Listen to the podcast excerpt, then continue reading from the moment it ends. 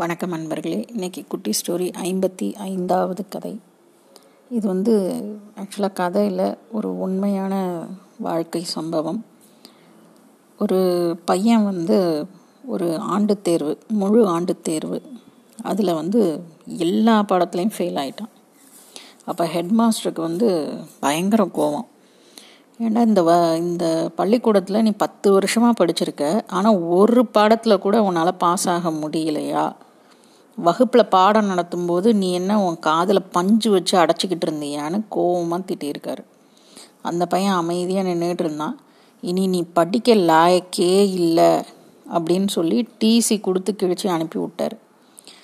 அந்த பையன் வந்து ரொம்ப வருத்தத்தில் தெருவில் இறங்கி நடந்து போயிட்டு இருந்திருக்கான். அப்போ அவர் வந்து உன் காதில் என்ன பஞ்சா அடைச்சி வச்சிருக்க அப்படின்னு ஹெட்மாஸ்டர் கேட்டது மட்டும் அவன் காதில் திரும்பவும் திரும்பவும் கேட்டுகிட்டே இருந்திருக்கு. ரொம்ப வருத்தம். என்னடா இப்படி திட்டு வாங்கிட்டோமே இப்படி டிசி கிழிச்சு கொடுக்குற அளவுக்கு நம்ம முட்டாளாக இருக்கோமா அப்படின்னு நினச்சி அவனுக்கு அது வந்து ரொம்ப அவனை டிஸ்டர்ப் பண்ணிகிட்டே இருந்திருக்கு. அவன் காது ரெண்டையும் ஒன்றே இறுக்கி மூடி இருக்கான். அப்போ அந்த அமைதியான உலகம் வந்து அவனுக்கு வித்தியாசமாக இருந்திருக்கு. அதாவது காதில் எப்பவும் நமக்கு சில பல சத்தங்கள் கேட்டுக்கிட்டு தானே இருக்கும். அதை காதை ரெண்டு கையாலையும் இறுக்கி அடைச்ச உடனே ஒரு அமைதி வந்து அவனுக்கு தெரிஞ்சிருந்திருக்கு. அந்த வித்தியாசம் அவனுக்கு ரொம்ப பிடிச்சிருந்தது. ஒரு அப்போ வந்து ஒரு ஒரு சின்ன ஒரு புதிய சிந்தனை அவனுக்கு உருவாச்சு.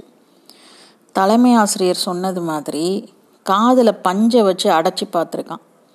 எப்படி இருக்குது அப்படின்னு பார்ப்போம் அப்படின்னு சொல்லி அதே மாதிரி பஞ்சை வச்சு அடைச்சி பார்த்துட்டான். பார்த்தா பயங்கர பேரமைதி. அப்போ அதையே ஒரு பொருளாக வடிவமைச்சிருக்கான். அதாவது அந்த பொருளுக்கு பேர் இயர் மஃப் பரீட்சைக்கு படிக்கிறவங்கெல்லாம் தொந்தரவு இல்லாமல் படிக்கிறதுக்கு தன்னோட ஃப்ரெண்ட்ஸுக்கு தெரிஞ்சவங்களுக்குன்னு அதை கொடுத்துருக்கான். அவங்களுக்குலாம் ரொம்ப பிடிச்சிருந்துருக்கு. இவங்கிட்டே வாங்கியிருக்காங்க அதை. அதுக்கப்புறம் என்னாச்சு? இந்த இறைச்சலாக வேலை செய்கிற இடத்துல வேலை செய்கிறாங்க இல்லையா? அவங்க இதை வாங்கி யூஸ் பண்ணி பார்த்துருக்காங்க. நல்ல சவுண்டை வந்து நல்லா அடைக்குது. இது வந்து சவுண்டே வெளி சவுண்டே கேட்கல. நிம்மதியாக வேலை செய்ய முடியுதுன்னு சொல்லி அவங்க வாங்கியிருக்காங்க. அந்த நேரத்தில் வந்து முதல் உலகப்போர் ஆரம்பமான நேரம் அது வந்து.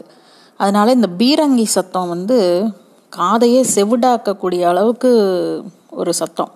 அப்போ வந்து இதை தடுக்கிறதுக்கு இந்த மாதிரி காதை செவிடாகிற அளவுக்கு இருக்கிற சத்தத்தை தடுக்கிறதுக்காக அந்த உயர் அதிகாரி ஒருத்தர் வந்து போர் வீரர்களுக்கு கட்டாயமாக இது தேவை அப்படின்னு யூகிச்சிருக்காரு.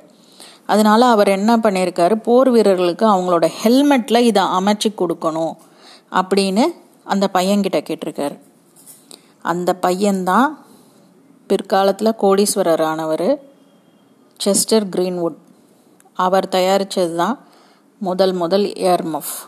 எப்படின்னா ஒரு வார்த்தையால் நீ படிக்கிறதுக்கு இல்லை எதுக்குமே நீ லாயக்கில்லை உன் காதில் என்ன பஞ்சை வச்சு அடைச்சிருக்கியான்னு கேட்ட அந்த கேள்வி ஒரு புதிய சிந்தனையை உருவாக்கி இயர் மஃப்னு ஒரு புது சாதனத்தையே உருவாக்குறதுக்கு அந்த வார்த்தை அவருக்கு உத உதவியாக இருந்திருந்திருக்கு.